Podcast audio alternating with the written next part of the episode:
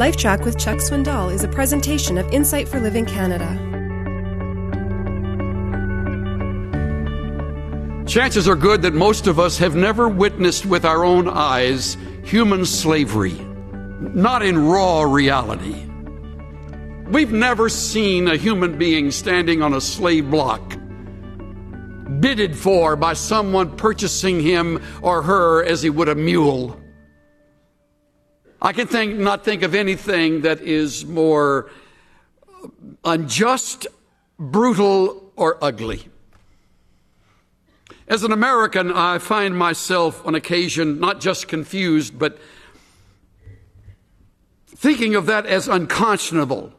That our forefathers were brave enough to fight for our liberty from the motherland of England only to turn around and most of them have slaves, enslaving others without a slightest hesitation, apart from the haunting specter of guilt. Uh, think of it free citizens owning slaves. Uh, frankly, the triangles will never be mentally congruent.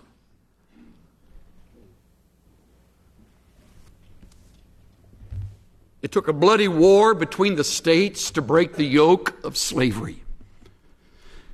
It took a president with backbone, clear thinking, courageous at heart, to finally acknowledge the truth of it and by New Year's Day, 1863, uh, releasing an Emancipation Proclamation announcing that it would be made law that slaves be freed.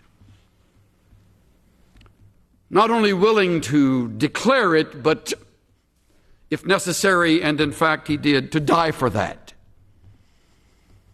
Interestingly, it was not until long after his death December 1865, uh, before Congress finally brought it into action. And the word became the bold headlines of newspapers across these United States. Slavery legally abolished, read the headlines. But there wasn't a plantation owner that wanted to hear such a thing. And so, with the threat of death upon those slaves, the plantation owners held on to them as long as they could. Heartbreaking stories. But to add tragedy to the scene, many slaves, knowing that they had been freed, chose to remain living in the shacks and squalor of slavery.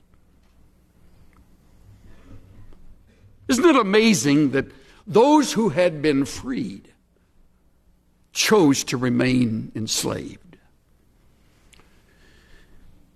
If you think that is tragic, I'll tell you something that is equally bad, if not worse.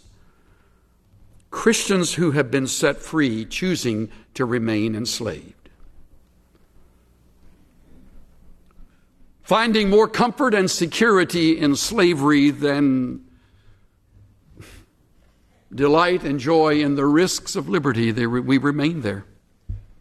Some of you hearing my voice today look as though you are free, but you are enslaved. Fact is, you know more about your sin than you do about your righteousness.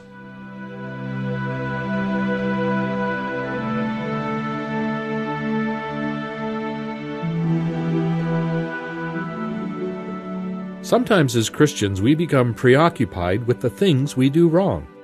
We live as though we're still slaves to sin, but our focus should be on following Christ. He's our new master. We need to stay close, spend time in His Word, and obey Him. Christ has not only set us free, He gives us the power to live free. This is Steve Johnson of Insight for Living Canada. Listen to more of Chuck Swindoll's LifeTrac messages at lifetrac.ca. LifeTrac, where life and truth meet.